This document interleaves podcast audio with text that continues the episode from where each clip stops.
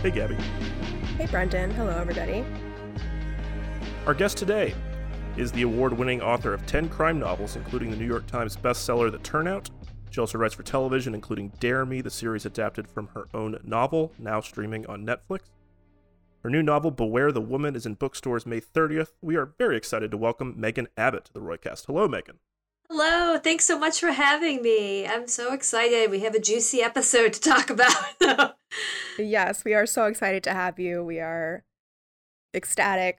Uh, I was we were just talking a little bit before the recording how Brendan and I have been a big fan of Megan and her works for a while. So this is just a yeah a wonderful crossing of paths yeah, I've been trying to figure out like how many little sidebars I could sneak in there to ask about like books and like various things. But like we have a lot to talk about in the episode, so I'll, I'll stealthily try to sneak things in. Um, but yeah, we, we do have to get cracking because it's uh, as as we hoped it would be. It's a it's it's a good one. Um, so we are here to discuss season four, episode four, honeymoon states. The quick plot rundown as usual. After an opening scene in which viewers learn that Shiv has recently undergone amniocentesis and is nearing 20 weeks of pregnancy, the family gathers with colleagues and assorted hangers on for a wake at Logan's penthouse. An imminent call with the Waystar board to determine the interim CEO is complicated by the discovery of an addendum to Logan's will, undated, which lists Kendall as the desired successor, although his name has been either underlined or poorly crossed out. Meanwhile, a surrogate for Lukas Matsson nudges the kids to fly out for Gojo's annual retreat the following day, while Marcia has returned to claim her role as Logan's next of kin, selling the penthouse to Connor in a handshake deal and banishing a tearful Kerry from the premises. After marshaling support from Stewy and successfully pitching the C suite, Ken secures co CEO roles for himself and Roman to Shiv's bitter disappointment. The brothers are immediately ushered into Logan's private office where Carolina and Hugo suggest spreading damaging information about Logan in the press to bolster their own reputations, which Roman angrily rejects. In private, however, Kendall corners Hugo and blackmails him into leaking the negative stories unbeknownst to either Carolina or Roman. So again, uh, quite a lot kind of happens in this episode. This is an episode where everybody's sort of gathered in a, a, a sort of small space. Uh, we really don't leave Logan's home for the entire episode. But I guess we wanted to start with, uh, as we've we've taken to calling him recently, Dark Kendall, the return of this sort of you know Machiavellian scheming side of Kendall that had been a bit dormant in in previous weeks. Um, the episode opens and closes with him in these contrasting states of composure. At first, he looks disheveled, sleepless on the balcony of uh, his his new penthouse. I think this is the fourth uh, apartment we've seen for Kendall. And then uh, finally, in the final shot, he's perched over Hugo in this predatory pose, smiling in this impression of Cox's cat who caught the, the canary's satisfaction. Um, and that's two episodes in a row that have ended with Kendall, where we had remarked in previous weeks that the show has been happy to use him as a supporting character over the last season and change. Uh, he's surging to the to the top of the power rankings, as it were, and his old obsession with Waystar and with taking his father's place uh, has returned.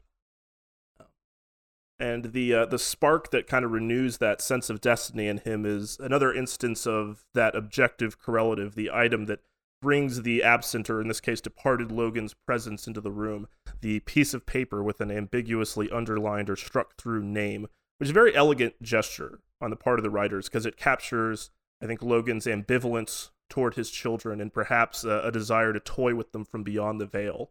Ken is very eager when he first learns about this to see it as a confirmation that oh he was always meant for this role that he has this destiny this identity to claim uh, but I think by the end of the that the episode it's starting to nag at him to fuel that sense of spite and vengeance that is also part of his father's legacy and that pencil line with that slight upward lift I started thinking about it as another echo of the the Loganish expression on Kendall's face at the end that could be either a, a snarl or a grin yeah, I mean, I, I know last week's episode was sort of like this big pantheon um hour that's going to be the talk of a lot of awards and best of lists, but I found this episode to just be so quintessentially succession, which is a great testament to everyone involved that our first uh, you know, foray into a succession world without Logan Roy didn't feel off kilter, but actually just like very faithful to the show's spirit.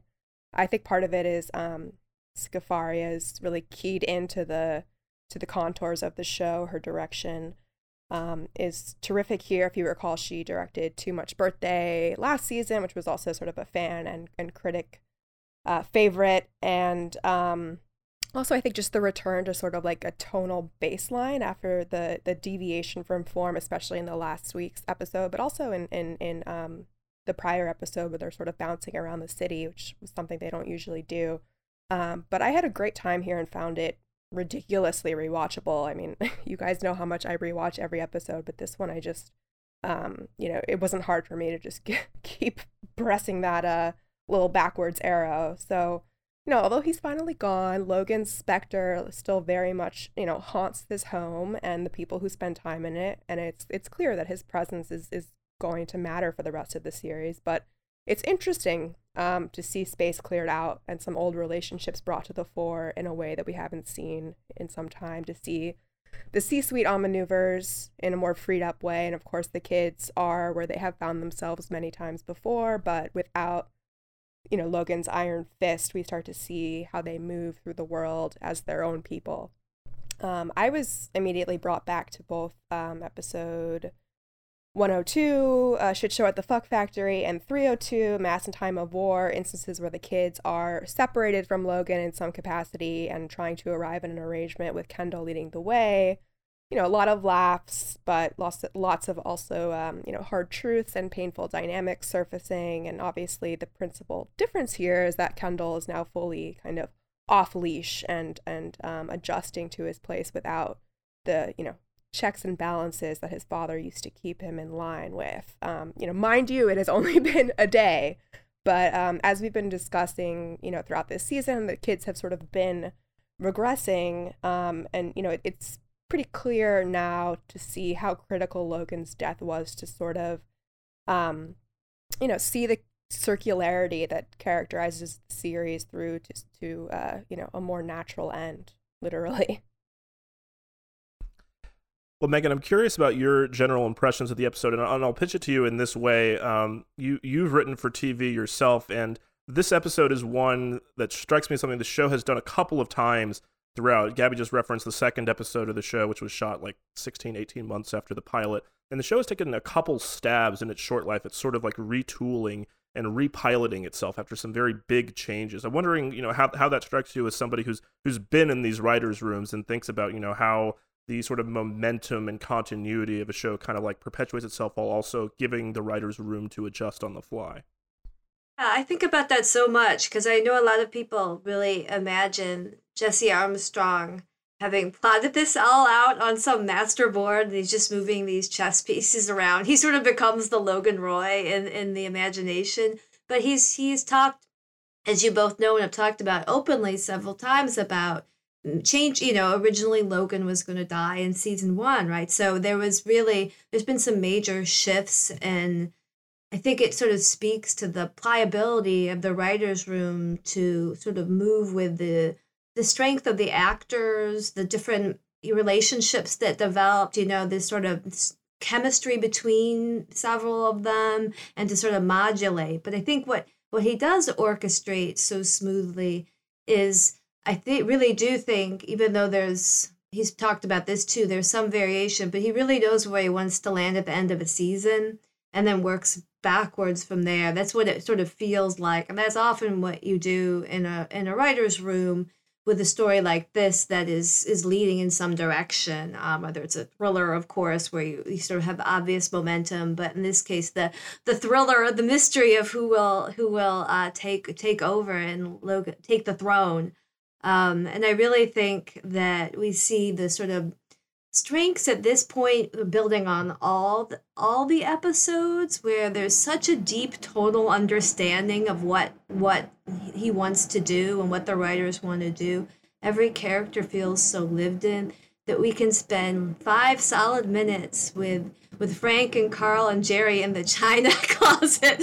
And it's the most like every line is tells you everything about that character their relationship to it their position in the group it's um, delicious and then to sort of pay off which i also think shows need to do in later seasons pay off um, promises to loyal viewers, which is that things that have been sort of dropped in earlier seasons get picked up uh, uh, again.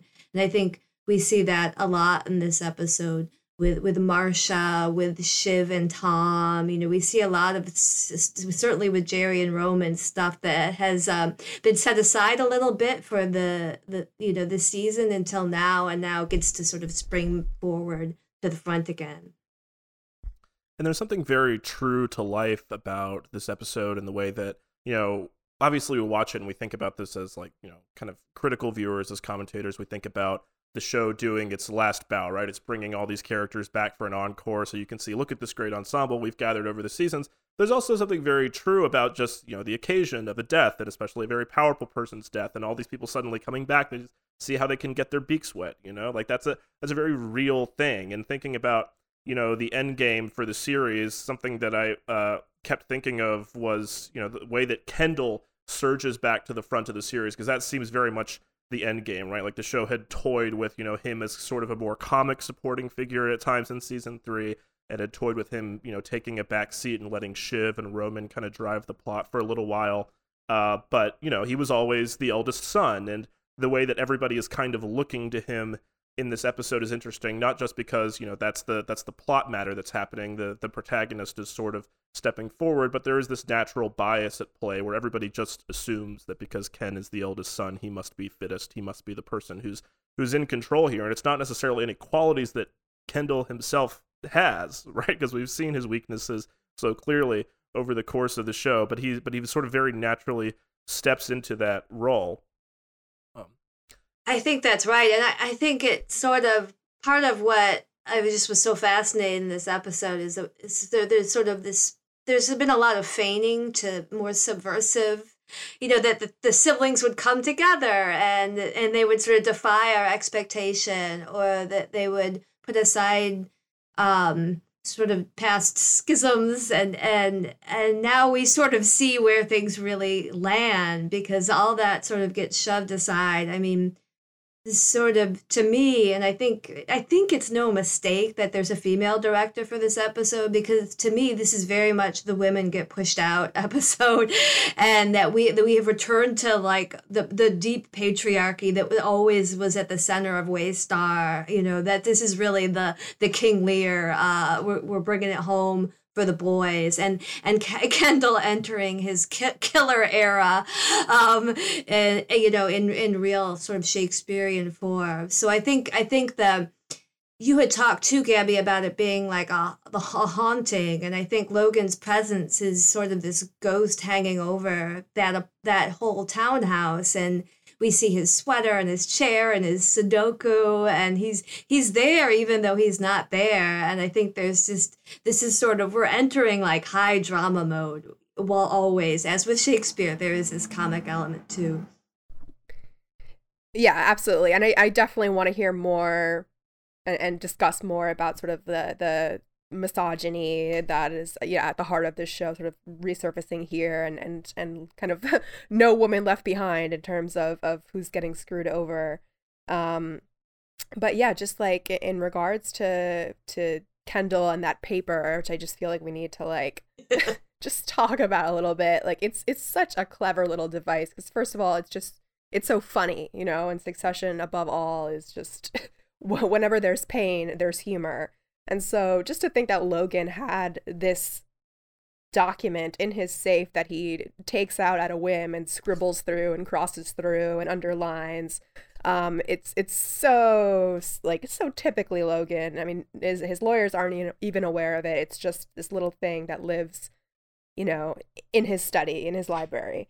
And um, how and how long we don't know what it says. You know he they really dance with us right? I mean it's not they talk frank and karl talk about it for several minutes we yes. still don't know what it says, right? right? So th- we're being toyed with in this in the same way. Logan's toying yeah, with us. He he loves the mind games. You know, legally it's meaningless and it says indecisive towards Ken as Logan was in life, but that that ambivalence hold holds all this emotional weight for Kendall and feeds sort of his you know, whether you want to call them delusions or dreams about what he believes his destiny to be as, you know, as the rightful heir And you know, it's a silly little cudgel to wield because you know legally it, it holds no weight, but the way they talk about it, you know, at the end, it's so funny when, you know, Carolina and Hugo, they're like, we can talk about the paper, like literally just a piece of paper. Um, but for Ken, it means, you know, dad did think I could do it, you know, at least at one point he really did.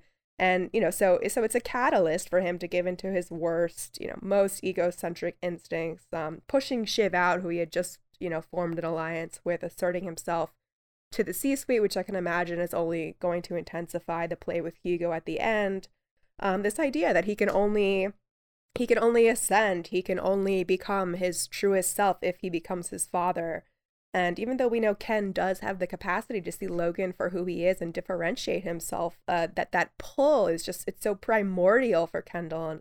But it, it comes from a place of deep dysfunction and unresolved pain that um you know, no no victory could ever possibly feel like one. I think Kendall thinks maybe this is a way that he can fix himself. Like like he said in the season opener, I need something to really pour myself into. He's got that addict mindset, but um, the only actual remedy would be to leave, and you know, we know he's not going to do that. Well, and I think the I, I think it's important to unpack a little bit of the motivation behind that final move, which everybody is interpreting as like, oh, this is him becoming his father, because it's this very ruthless move to sort of you know, burn his father's reputation in the press to burnish his own. But there's more to it than that. It's not a nakedly ambitious thing. There is this other motivation that's bound up in it, and I think it's important as you know, as the show is nudging us towards you know Ken becoming Logan in certain ways. It's important to keep in mind that it's continued to differentiate him from Logan in certain ways, namely how sentimental Kendall is. I think you see that in yeah. the way that he builds alliances with Stewy by like just like explicitly leaning on when Stewy says what's in it for me by saying like why don't you do a solid for your oldest friend the day after his dad died um, which I don't know. I know people but is, are very is attached. That, is that sentimental or is it a manipulation? I mean, that's right. the question, that's right? Always the well, question. Yeah. they're always they're always intertwined. Yes, yes, uh, they I, are. I have, they are. I'm very dubious about the the how how uh, how long that friendship between Stewy and Kendall is going to hold out before Stewy betrays him for money again inevitably. But the other uh, really the other real piece of that decision there is I think there's a real motivation because Kendall sees Roman first react very strongly, very negatively to the idea of burning their father's reputation. And there's a sense in which Kendall takes that decision on himself to protect Roman from it. I think that's a huge piece of this is it's conti- it's this continuation that you of this dynamic you see throughout the series and we've discussed many times where Kendall has this psychological need to assume that protector role which is which is you know tied up in a, a sort of fatherhood yes but also the role that it's implied many times that he played in childhood as the protector of his siblings from his father's abuse and perhaps from the people in his father's orbit. I think that's a big big part of it and that's why you know it's not necessarily like a full like breaking bad moment for Kendall, right? But it's a it's a real sense in a way, you know, his own motivations, you know, dovetail with the kind of things that Logan would do to the point where they become, start to become indistinguishable, right? Do, do you think it's possible? this is just striking me now that um that the name on the paper was a test of sorts for Kendall that he needs to see if he can do what he needs to do because to your point Brendan the smart thing for the company is to sort of knock the father down so that the company can rise, make the deal, stock price go up. So that in some ways, it's sort of Logan's last sort of test for Kendall. Like, can you do what yeah, you need I, to I, do? I was thinking the same thing, Megan. We don't try to get too conspiratorial here, but like, you know, yeah. you think about Logan and the kind of person he is, and you're like, well, maybe actually. Right. We can spin out dozens of theories about whether it was an underline or a strike through, and you know, at what various point uh, Logan might have done that. It is a bit more tempting to me to think that it is ambiguous on purpose. That's perhaps like a shade too diabolical. I think for Logan, and perhaps thinking a bit too far ahead for how he for how he tends to do things. Yeah, I I don't mean literally a game, but like we're sort of seeing if you know that was always the question, right? Logan doesn't yeah. know if Kendall's a killer, and I guess what seems like what Kendall's trying to show here is that he is not a sort of out of control person, but that he can make the hard decision. And because he knows his brother can't make that or live with it, he's going to protect him from it and do what he needs to do. So, in some ways, to sort of see if he can be the the the, the killer uh, uh, that his his father was never sure about, as that as that underline slash crossout Right. suggests. Killer or Yeah. hero in Kendall's eyes. Yeah, the sort of the sort of chaos move, however you want to interpret it, of just scrawling this on a piece of paper, throwing it in the safe, and says, "Well, they'll figure it out someday." That's uh, I like I like that mode. I like that that reading better because it preserves that ambivalence that I think is what makes it such an elegant and again such a beautifully funny and mundane device that it is. You know, just a just a, a simple little jot on a piece of paper that engenders all this confusion is a very plausible everyday kind of thing that all, has all these poetic resonances throughout the series and you were speaking a moment ago, Megan, about Shakespeare, and I had someone reached out to us uh, last week or the week before to ask what we thought of you know this this theory that the the show is building towards some kind of pyrrhic victory uh, for Kendall in particular. You know that he gets the CEO role, EO role, that he ascends to the top, uh, but he you know destroys so much in the process that it's it, that it's somehow hollow. And my thinking about that has always been that you know the the show kind of can't help but go that direction um, because of how wedded it is to the reality that it's depicting. You know, Armstrong and the writers know that in life, you know, people like this do not suffer horrible physical calamities. They don't suffer great, you know, personal tragedies generally. They aren't held accountable for their crimes. So the show can't help but end with them in a position of wealth and power, even if they're not, you know, nominally in certain positions on the org chart. Um, but the thing that they're going after, the thing that they actually want, are not aligned. You know, they're going after this power, this corporate power, but the thing they actually want is this psychological, emotional validation and affection from their father that they're never going to get, especially now, right? Uh, so the show kind of can't help but go that direction because no, they're all, they're only going to end up in power at the end, and they're only ever going to be unhappy. But uh, but Strong did reference uh, Richard III uh, in an interview I read as a, as a reference point for his character this season, which was very interesting, especially thinking about you know the way that he starts this season as a supporting character. Now we see him moving a bit more to the fore. Um, you know, Richard III being you know the the classic tale of a completely amoral schemer who you know murders and plots his way to the throne, but drives himself mad in the process, and also creates so many enemies that his position is so vulnerable he's quickly overthrown.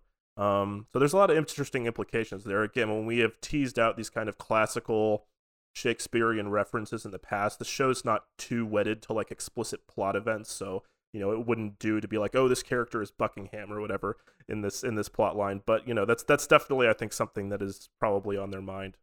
I think so. Even that reference, now that you say Richard III to the two princes, when Karl says he doesn't, you know, Yes. which is uh, Richard III. Yeah, There's the two princes. Yeah, yeah, that, yeah. That's really good, that, um, yeah.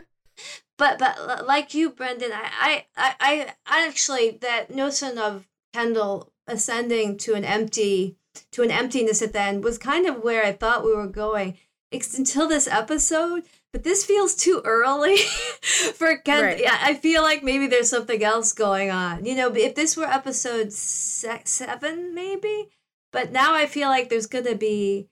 I'm not so sure. And like like you're saying, I don't think it ever quite. Li- I think he really the writers really avoid lining things up too neatly, and they do love the kind of warp and woof of messiness of real life, and maybe that feels a little a little too uh, aligned for for for their uh, tone.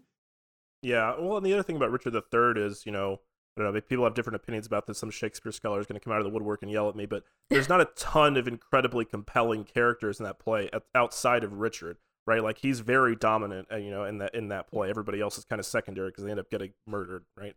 Um, and you know, his his main nemesis is a very wooden sort of like you know knight in shining armor figure and you know th- and that's very different from this series where you know the people that ken is going to be contending with are rich characters with full inner lives and psychological depth um, so i don't think we could possibly go that direction because while the show may be returning to ken as the main character he is kind of first among equals at this point the ensemble's a lot more fleshed out than it was at the beginning of the series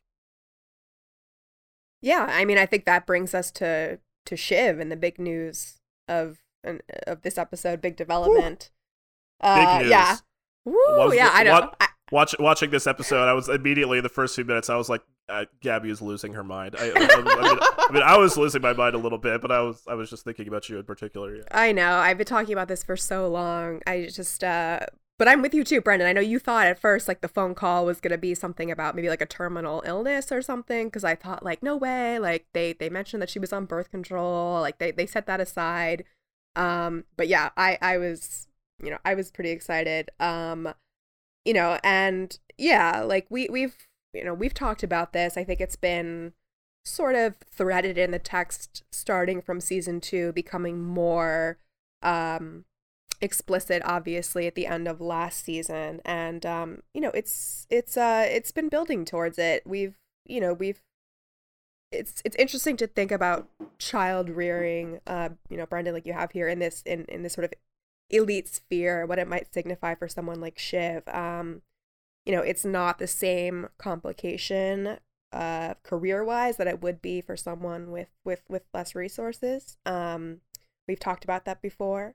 So, I think it's a bigger one, actually. I I mean, in diff- yes, yeah, in, in, yeah, in a different way. Yeah. yeah, yeah, totally in a different way. I mean, in, in the sense that she, um, you know, I, I, it's not going to be the same in terms of of you know what she has to uh, sacrifice because she could you know yes she is going to go she's carrying the child she's enduring the physical demands of pregnancy childbirth postpartum. It's not like she has a surrogate or anything.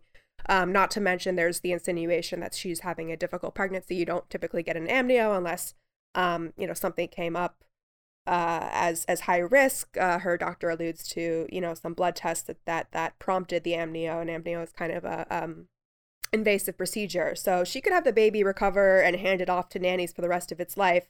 But I still don't think anybody in this world will look upon this news uh, with any other reaction than, you know, phew, like that problem is solved, right? Like the Roys and their extended world are so mired in misogyny and old school gender role ways of thinking that a pregnancy is sort of the perfect pretext to continue to carve her out even further, which is, I think, why she um, is, you know, completely uh, you know, not not happy with this news. Um, she you know, knows. Our, she knows it's the end for her. For her. Yeah, for, this yeah. is it. You know, in our society, and for sure in the Roy world, you know, mothers don't really get the grace to be absent like fathers do. I mean, look at Kendall. He never sees his kids, and people barely remark on it. I mean, occasionally Roman will make a make a joke about it, but he generally gets away with it. Um, you know, Shiv could do that. She could hand her child off uh, you know, to, to caregivers for the rest of its life. But, you know, then she'll, she will become just like her mother, which is, you know, arguably her worst fear. And it's not like she even proved herself as a worthy successor while Logan was alive. You know, she came close, but she failed. She doesn't have a job to return to upon maternity leave, you know. This this is only going to push her further out. And um, you know, I found it interesting that in Logan's absence, you know, we've been talking about Shiv unraveling a bit, but she actually was able to like express clear cut emotions in this episode with actual verbiage. You know, she said, I'm angry. My dad is dead. My mom is a disaster. My husband is dot, dot, dot. You know, there was passive aggression throughout the episode too, but she's actually starting to, um, you know, really understand that this loss of control um, is tied up in anger. And I think um, Marie and I talked about Shiv's anger in episode one, but um, you know, she is furious. And now there's going to be all this guilt in the mix. You know, she already thinks that they killed dad by, um, you know, sending him up on that jet and, um, in the guilt of not really wanting wanting your child. Uh, there's a lot of ways this pregnancy arc can go, and um, you know, I know people are like, oh, you know, a pregnancy arc for a woman that's so reductive, and TV shows don't always don't get that right a lot, and I totally understand that, but we need to have faith in the crew here. You know, they're they're this is not going to be conventional, and I, the development does make perfect sense.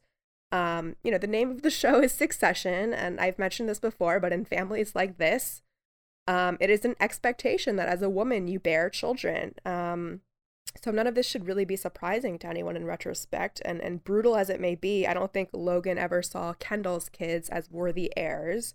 Uh, we know he, how he felt about Kendall's son and you know sophie is a girl girls don't matter and she's adopted and and she's not white. And um, you know this is just me talking from logan's point of view.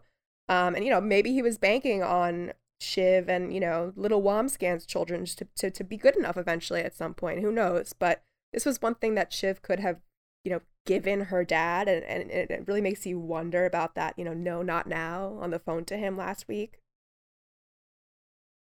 You know, I don't even think the physical or practical realities of having a child are even even relevant because the symbolic meaning of that she's a woman is now going to have a baby. Everyone was reminded that Shiv is a woman, and so she's yeah. out the the quickness with which her brothers completely dismiss her without even knowing right. that that she's pregnant. but then if they had that, I mean, when you think of all their jokes about her having her period or like making jokes about her physicality, right. o- only your teats that matter. Yeah, yeah.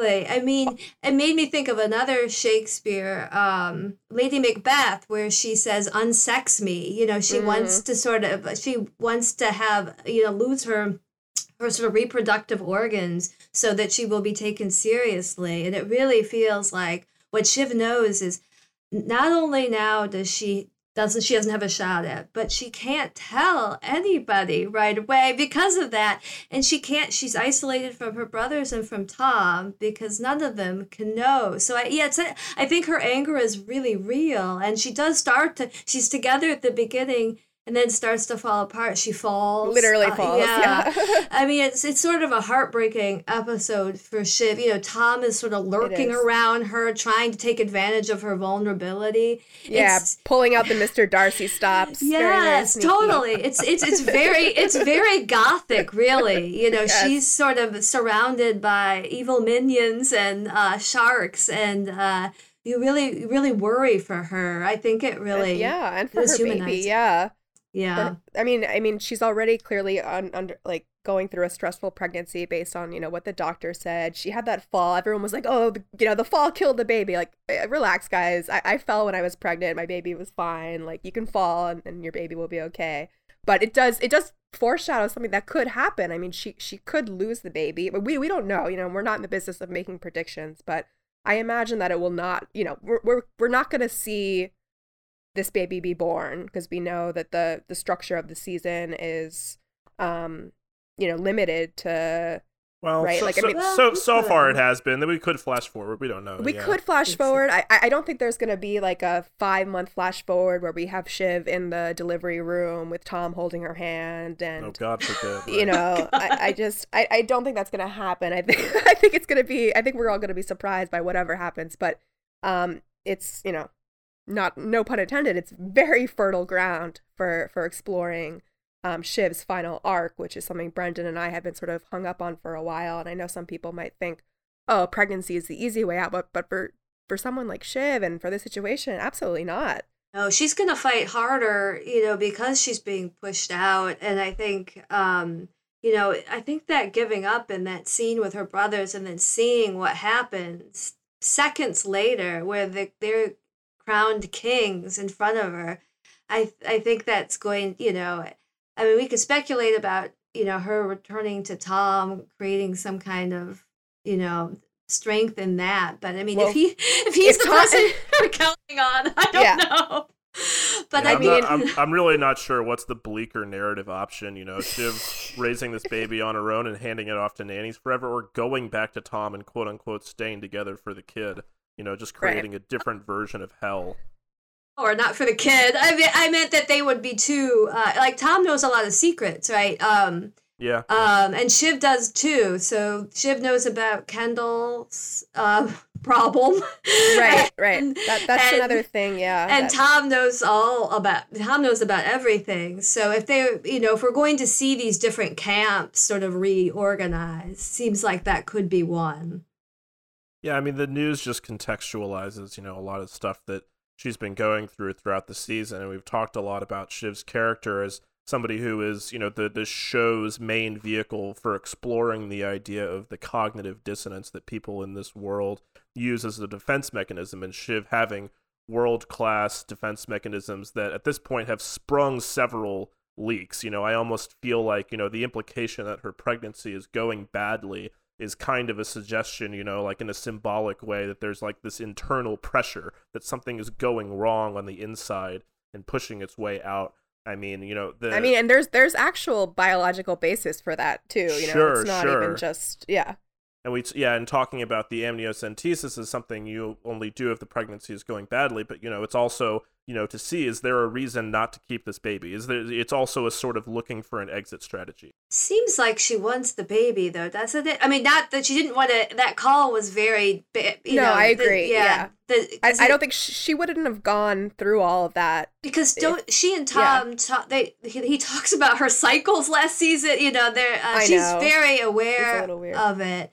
Um, and I I was sort of in some ways relieved to see the fall because it suggests to me that that there won't be a miscarriage because I don't think because I as you say they they storytelling they're not going to do some like ham-handed foreshadowing where she right falls and then we find out in the next episode that you know it Yeah. seems much more the tension is in that pregnancy itself as as you're both sort of saying that that possibility of what it means um in a show about succession um and about and about family and about power and in the same episode where we see with Kerry because I think some people were speculating she might be pregnant, um, and that Yeah. did not seem like the way that the show I so. operates. But Yeah. I love that.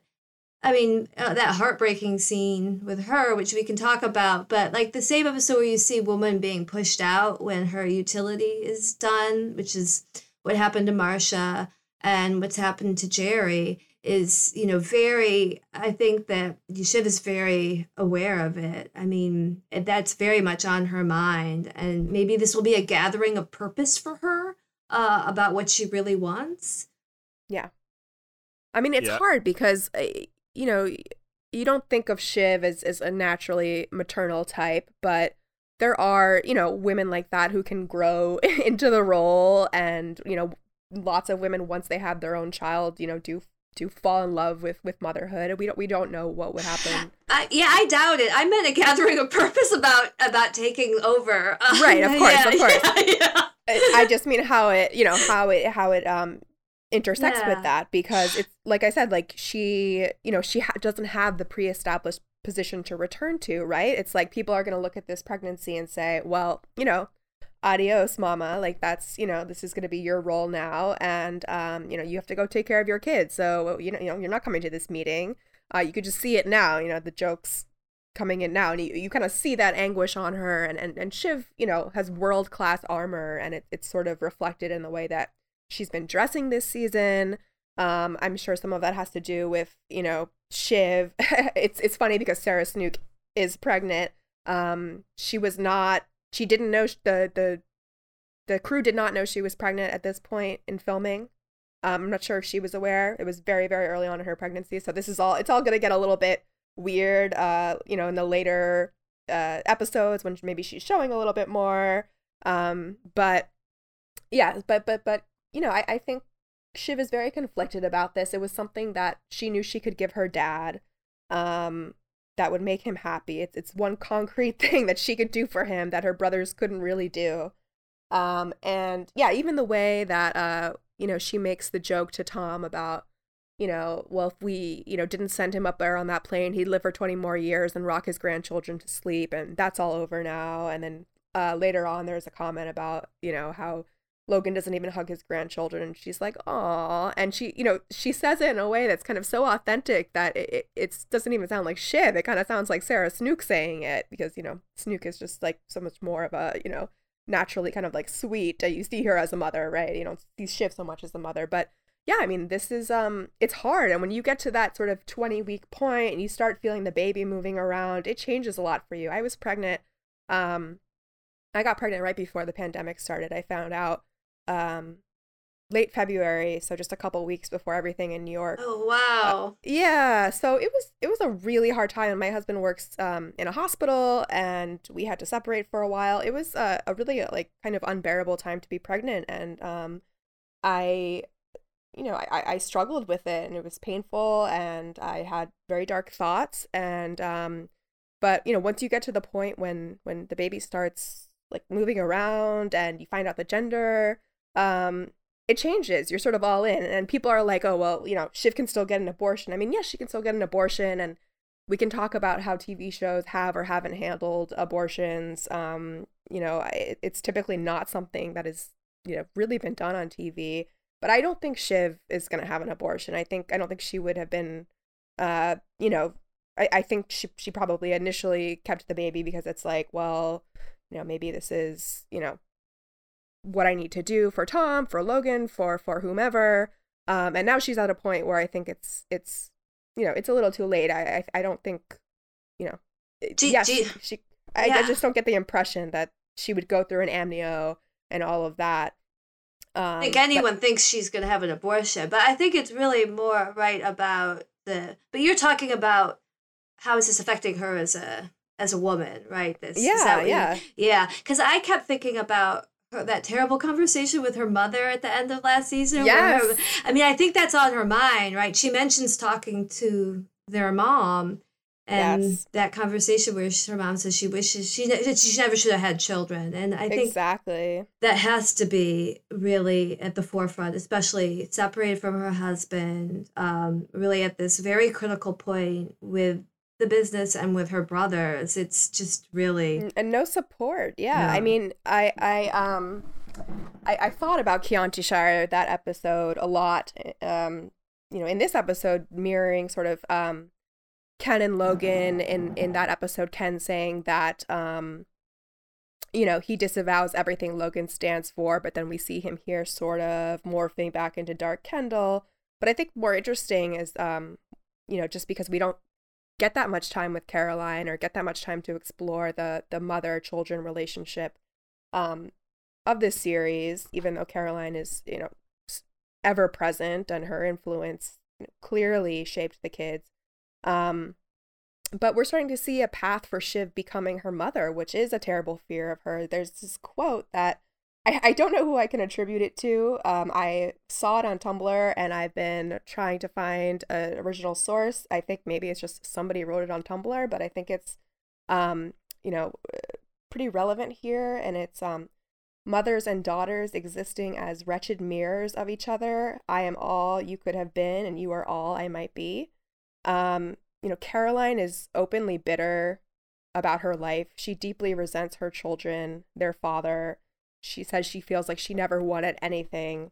You know she she's just you know rife with bitterness. And now shiv can see you know and shiv was so desperate after that conversation right? To go back to tom and say i'm going to do everything different. Let's have a baby. I'm going to be in charge.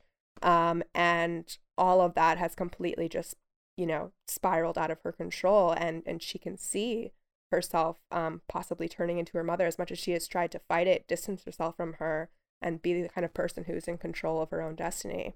It's interesting to think of Connor's mother because they keep bringing her up after Yeah. not talking about her right at all, really, until recently. But the um, they've talked about her right in these back back to back episodes as well, three in a row, right? They've to mention her as you know as him having been in this one we learned that he was physically as well as emotionally abusive and this is the last episode that we learned that he had her put away uh, this is talk about gothic um Right. this is like jane eyre here Yeah, that- we've we've known that she was she was mentally incapacitated institutionalized So they at say, some point, yes, but we didn't right. know until this season that Logan was really very much it's more. not not a great world for mothers on the show and i think not. you know we really see that you know there's this the Gerri never gets to see her children because of the nature of her job. You know, this is a sort of very fraught um, world for Right. mothers. So that's what Shiv, I think, has having in her face through this whole episode.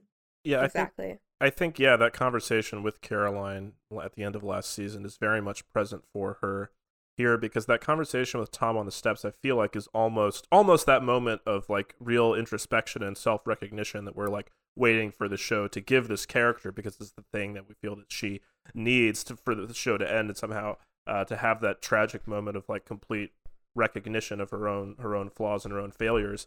Um but uh yeah that that sense of you know actually losing and she and there is like how could she help but become her mother at this point where she is she feels herself becoming so bitter about these lost opportunities in real time almost. And, and do you think there's a little bit of I could become my father too starts to feel terrifying? I mean, there, I'm very surprised that she gave in so quickly to the. Everyone knows the interim see a, like it sort of puts you. I, I was surprised that she gave in. in To- that to her brothers, moment. you mean? Yeah, yeah, and I I mean, wondered if it's so you know, outnumbered. She's so outvoted in that conversation. It's so true what Kendall says there. Like it's so cruel, but he's when he says like that was Daddy make work about the strategic review. She, Ugh, yeah. he's completely right rough. about. He's completely right about that. But of course, like there was a reason that she was not ever given real work to do. You know. But Yeah. no, but there's so many things she could say about both of them, you know, and so many things she could say to the board about both of them. I think she's so stunned.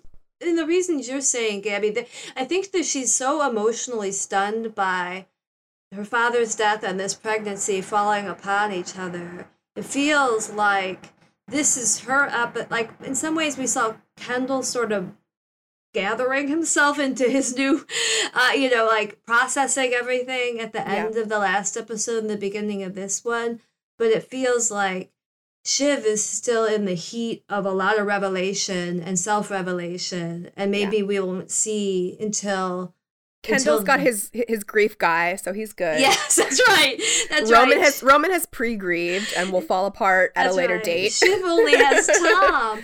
Though I did think it was interesting. Did you see? I only know this from an Instagram I follow account I follow, Succession Fashion, that she's wearing University of Minnesota Yeah. T-shirt, right? Which is Tom's. I sent that to Brendan. Yeah, It's that's so Tom's school. I. I, I mean, come Tom- on. I mean, Tom is. Uh, we. I think he went to Cornell based on what we saw in his office. It's possible that maybe you know something But was I for think only. graduate For, school. I think it was for business school. He Yeah, went to Cornell yeah. because he's And from then- Minnesota, right? Right. Yeah. And then I, I read that, you know, for people from that area, that like that would be, it, d- wouldn't matter. Like you would still be rooting for the school. You would still have the gear, even if you didn't go there. So it was, yeah, it was very cute to see her in that shirt. And, As, and, as uh, someone who went to University of Michigan and then to NYU, I only ever wear my Michigan shirt. yeah, so- that, that Midwest pride. Um, Yeah. yeah, should, that was, it's very sweet. And yeah, we can, we can go into Shiv and Tom now. Uh, Yeah, we should talk about that Tom scene. One one Yeah. quick note: we, you were mentioning, you know, the mention of Connor's mother in this episode, and of course the motif of you know women being pushed out of the way. There's another very small cameo that you wouldn't catch unless you're very eagle-eyed or obsessive as we are. Uh, but uh, but if you freeze frame and somebody actually online went and transcribed what you can see on the addendum, Logan has requested to be buried with a photograph of his sister Rose. Uh, oh, so of Oh course. my God. so again, and- we, we and- still don't know what quite happened with his Something sister bad Rose, happened to Rose, Something, yeah. something that Logan blamed himself for.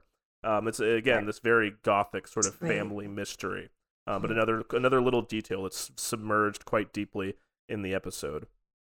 Um, but wow, uh, but that's so, that's so sad about the, God. And Uh, and you, when you started that, I was thinking also it's Cyd Cyd Peach is sort of pushed out too because she's actually in the. We only hear her say what tough break Kendall or something. Her kind of uh. Um, Yeah. they, keep, they keep threatening to push her out, but she's hanging on. no, she's been rarely in the frame, but um, but that's Gerri also- too. Wow, she just Gerri and by and the- sh- that was fascinating to me because she was pushed out because of what Roman did. Uh, so. And then he really shuts her up in that key scene when she's trying to stand up for herself because, of course, he's sort of. And then Roman makes the comment he's not going to help old women old across the street. Yeah, anymore. ouch, Roman. Jeez. And then, of course, Willa, who the title, episode title comes from her realization that um, her honeymoon is going to be spent in the honeymoon talk about the. Midwest. Yeah. yeah, I want I wonder about the titles, like any any kind of like symbolic import there, because there's a sense in which you know the last the titles of the last few episodes are all just kind of like viewer misdirection because they don't want you to know that these are the episodes about Logan's death and his funeral and his or his wake. Uh, so it is kind of misdirection in a sense, but there's also that sense of like campaigning and like Kendall going on a campaign for CEO and also very much in this episode Tom campaigning for like literally somebody anybody to be on his side, somebody to adopt him as a lackey uh, again so that he That's can right. have someone to claim to pledge allegiance to. Um, yeah, and also that very brief honeymoon period before Kendall and Roman are immediately asked to start making horrible, nasty decisions. That's right. And I think for Willa, too, that romantic wedding moment, and she's immediately going to be campaigning on her honeymoon and then has Connor make this major purchase without her knowledge. And I she will be takes her to a beautiful island somewhere at some point.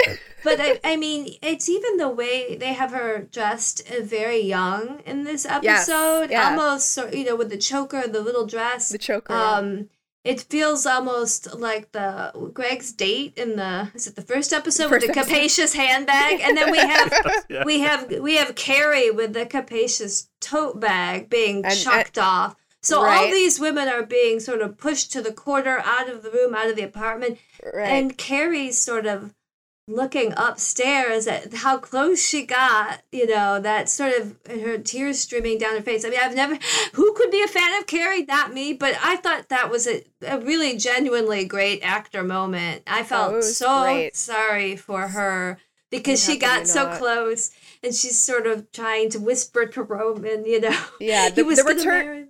The return of Marcia was kind of triumphant. Yeah, the the way she like sort of just immediately um, you know, recolonize the space after being absent yeah. for a while. The way she insinuates that she has been talking to Logan every single day. Uh, Toughest uh, of them all. yeah, she is. Oh my god, that was and what she did to Kerry. I mean, that was uh, that was a murder. Um, but yeah, the the the intimate phone call every night type of thing. I mean, and she's been working on this divorce. You know, they're not divorced yet, and she's been, um, you know, wringing what she can out of Logan. And now, I mean, she's in prime position. Um, yeah, it was, but it, it was interesting to see things kind of just roll on. Like, like I, I know everyone was uh, forlorn last week at, at Colin not having anything to do, but he's immediately back on the clock, you know, protecting Marcia, stopping Kerry from moving up those stairs, which was so sad because just a couple episodes, Colin and Kerry were working together. They they ostensibly were in the room when Logan died together, and then just the next day he has to you know, be a bodyguard against her. Um, well, that's another very interesting thing about Colin, right? Because he's because he's actually really not on the clock. Or he doesn't really seem like he's right. on the clock because he shows no. up. He's in his, jeans. He shows with up with his, his wife and kid that we who we've never seen before. Who we were quite recently speculating could a guy like this even have time to have a family? I right. guess he probably never he probably doesn't see very much of them. Uh, but yeah, he he sure slides right back into that mode of doing uh, you know doing Marcia's bidding. She's now the the head of the household right? And he's uh, he's the the household security. I, I do want to stay on that Kerry scene just because I think it's so relevant. yeah, we could wrap it up. What yeah. we're talking about, and it's such. I mean, it's such a striking scene in so many directions. You know, I I do think that Zoe Winters has made a case for herself as perhaps the like most underutilized supporting actor on the show, or somebody who just like completely like home run every single like opportunity she gets uh, for a bit of screen time on the show. She just has really smashed her last few episodes. Um, and this, yeah, this scene is like really, it's really striking in its cruelty, and it it was telling for me just the way that Marcia wields her power in that scenario, which is to let everybody know that she's, you know, she might be a woman in this world, but she's not like these other women, right? And yeah. she's she makes very clear the difference between her and the other people in the house is that she's not going to hesitate to use the power that she has to her advantage. And it's also very striking in that scene that the person at her side is Greg, who the show has been using very pointedly in the last few episodes. I mean, we all had a great bit of fun joking about the disgusting brothers, but I mean, there is a real hard, nasty edge to his character this season where he's fully just like one of these frattish flunkies in the Waystar Corps you know, much like Ray, who's also glimpsed at this uh, at this party. Um, mm-hmm. And uh, the the way that those two characters, that Marcia and Greg, are right side by side, and Greg is just very gleefully uh, poking fun at Kerry's expense in this wrenching emotional moment, is uh, yeah, I think it's it says quite a bit about how this show perceives the way that gendered power is used. That's right. It's almost like he and Roman have switched places, and Roman right. is the one that, uh, whatever. I mean, I think he has a couple motives in that moment, but I do think he's genuinely feels for Kerry in it. I think so too. I think so too. it's interesting because Roman was the one who was sort of making all the jokes about, you know, get dad stick out of your mouth and stuff, and kind of being, you know, disgusting towards her, which is sort of typical Roman fare. Um, but you know, when push comes to shove, Roman uh he gets very squeamish in, in moments like this and he and he you know, he knows what women in this world have been through, even if he's complicit. Um, I think there's a part of him that's deeply uncomfortable with it. I think it's part of the reason why Kendall kind of feels the need to to step in and protect him. You know, Roman has vulnerabilities that um, that you know that, that that are very very real. And I think this was maybe a way of Roman to try try to do some kind of act of kindness for his father.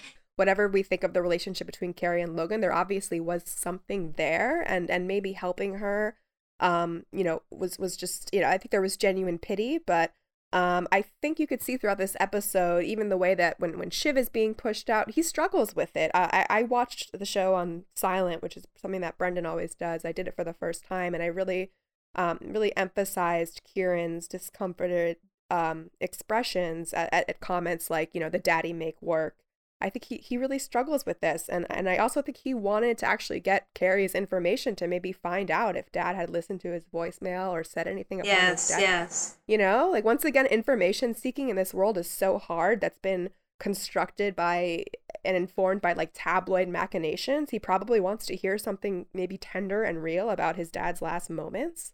And I, you know, I 100% believe Carrie when she says that Logan was talking about, you know, rearranging things. It doesn't mean that he was actually in a rush to go through with it. You know, Logan is the one who said you'll you'll say anything to get fucked on a date. He was dealing with a very messy, complicated, expensive divorce, but I do believe he promised her these things. Um, and you know, it was devastating to see her in this state. You know, just so quickly, her world completely flips upside down. You know, evil and sinister as she may be as a character, um, this was, you know, yeah, some incredible acting by Zoe Winters, writing, blocking, all of it. Um, and the way Roman kind of just groans at the end of it, and it's like, you know, it's just horrible. Like he just, he, you know, he can't, uh, you know, situations like that make him, um, you know, very uncomfortable. It felt to me like he identified with Kerry, like maybe sort of yeah. being pushed by his dad, sort of pushed out, or you know, as we saw what happened with his dad last season, um, and then his dad's treatment of Gerri, whom we know he still feels very attached to. So it felt like, and because he's always been the kicked dog in the family, the kicked puppy in the family, yeah. it felt it felt to me yes. like he there was something in that that he responded it was, to viscerally. It was so pathetic and sad, yeah. That that he he definitely had a visceral reaction, yeah it felt very visceral and it felt very i don't know i mean obviously we know this is a show that uses a lot of improvisation but that scene felt heavily improvised it had a great deal of that energy the way that he keeps insistently asking for her phone number in the middle of all of that there's also this interesting perhaps psychological transference between roman and kendall where kendall is has been the one in the past who immediately jumps into the center of conflicts and, and roman sort of does that here as well we've also remarked many times in the past that um, Roman's sexual issues include a odd fixation on his parents' romantic partners. Yes. Um, so you know there there is a bit of that perhaps motivating it. Uh, but yeah, I mean he. It's he, a lot of Oedipal. It's yeah. a it's a rich stew. Drives. You know, yes. uh, Lorene Scafaria, who directed this episode, she also mentioned in an interview that this scene was in the middle of a 15 minute take. So they're they're they're very oh, comfortable wow. with those with those long scenes on this show. Um, I mean, I, I mean, I think you know Scafaria, she directed Too Much Birthday last season, as we mentioned, and she is also going to be back for episode six this season. They brought her back for two, and and I can see why she ha- she clearly has a great feel for this show. I mean, doing this kind of thing in a single contained location is the kind of thing that sounds simple on paper, but is very complicated in terms of direction. And like you know, rewatching and rewatching this episode, there are so many subtle and clever and pointed bits of staging, things that are done with blocking, the way that Roman, for example, is constantly sort of like casually disrespecting the space, juggling paperweights, falling backwards onto furniture. He loves to do this. Roman does. He loves he to does sit. Love that. he loves to sit oddly in places. But there's also the you know the way that the sort of downstairs of this. I've been calling it a penthouse, penthouse townhome. It's not really clear. There's an elevator in it. It's very odd. Um, but uh, there's all these like little steps. Obviously, Shiv trips over one at the end. There's all these little steps between rooms, and uh, Scafaria uses these to create height between actors. Like Ken uses them to, to tower over Hugo at one point. Yes, that big... I, yes. that's that's. I stopped for a second because we know that Jeremy Strong is not that not tall, that tall and yeah. I realized he was on. The, yeah, he was well, on and, that step. Well, and there's an even more pointed bit of that where we're reminded that he's not that tall when he's next to Tom, who towers over him in the scene where he's walking at his side, and you know, and again he's making his very pathetic please like oh there's there's things i wish i could take back and ken waits until he's climbing the stairs and he gets a little bit of height and then he turns and delivers the kiss off to tom Amazing. What do you think is going on with Greg? He is also mentioned on that piece of paper, and uh, Yes. God. uh, he's definitely taken a, a turn towards the. He's yeah, I think it's really distinct how even he even sort of makes Tom uncomfortable in this episode um, with the with the way he's talking. I mean, do do you have you speculated any about what his? I mean, he's still in the mix somehow. Yeah, I mean, Gabby and I have had many conversations about Greg over the years where we have a lot of ambivalence toward the character because we, you know, we you think of the way that he starts off in the show, he's almost a stock type. He's the it's like Chris Addison or Tim Simons on Veep and the thick of it, you know, just like the tall oaf these shows have in common. It's a it's a it's a stock Audience type surrogate. that these, these these writers find very funny for some reason or another. Um, you know, and quickly, you know, the in you know, even in the pilot, that role expands because they find that there's a great chemistry between Braun and Macfadyen, and that's mostly been the engine for his sort of relevance to the plot throughout the show. But that started to kind of peter in season three, where they gave him a love interest because they just were having trouble thinking of things for him to do in the show. It seemed like because it wasn't a very compelling storyline on its own. But I mean, yeah, there's always this kind of joking or silly theorizing ar- among the fan base that like, oh, the show's gonna end with Greg becoming CEO, and you know, th- there's a bit of truth to that in the sense that like the show is that there is a principle of failing upwards, and Greg is the sort of gormless creep who does sort of just like drift upwards through reverse gravity in these sorts of structures. But yeah, the fact that his name appears on that piece of paper is interesting and suggests to me that the show has not completely ruled something like that out. Like, I don't think that Greg is going to be the CEO at the end, and obviously it would be insane for them to ask like Braun to do any kind of emotional lifting at this point in the series. Uh, but I wouldn't rule out him, yeah, climbing the org chart in some way because the one thing I did think of was that you know the only plausible reason I could think of for Greg's name to be on that piece of paper is to screw with Ewan because in the Yeah, pilot, Ewan, in- in- Ewan in is the- the, in the- only thing that in the pilot, to me. that's what was being floated. Was Greg was like, "Oh, what if I could take over Ewan's board seat since you don't like Right. Ewan or whatever," which was preposterous then, and it's slightly less preposterous now. So I don't know. I'd keep an eye on that. I mean, putting on my writer's room hat, I would say they're laying groundwork for that. He's going to do something probably for somebody or for himself that's that's quite awful. And so we're sort of seeing his, the sort of his sort of that he's sort of really become sort of the worst version in some ways of the Roy family because he doesn't really he's sort of a mix but because he's half in between, right? He's half he's half in the family and half out. Um much like Tom. Um and sort of the desperation is only going to intensify where they don't know who to who to sort of stake their uh, tent with. Um, so I would guess that he's going to be doing something, but but yeah, I don't think it would ever be.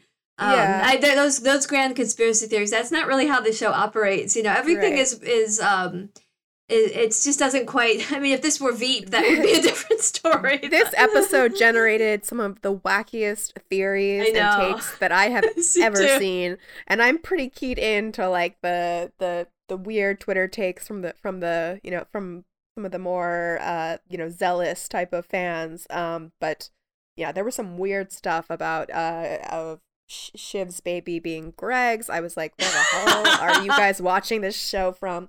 Um, but my guess is just that it has something to do with Ewan. Uh, Logan has always kind of been hung up on his relationship with Ewan. The past, you know, messy, complicated. Uh, Ewan still has the board seat. He has some sway. He is still, you know, that he's actively taking care of his arrangements for, you know, his eventual passing. Um, it will be interesting. Um, we know we're gonna get some some James Cromwell in a future episode. So uh, He's still you know. driving there. He didn't get to the wake in time. It's a long drive.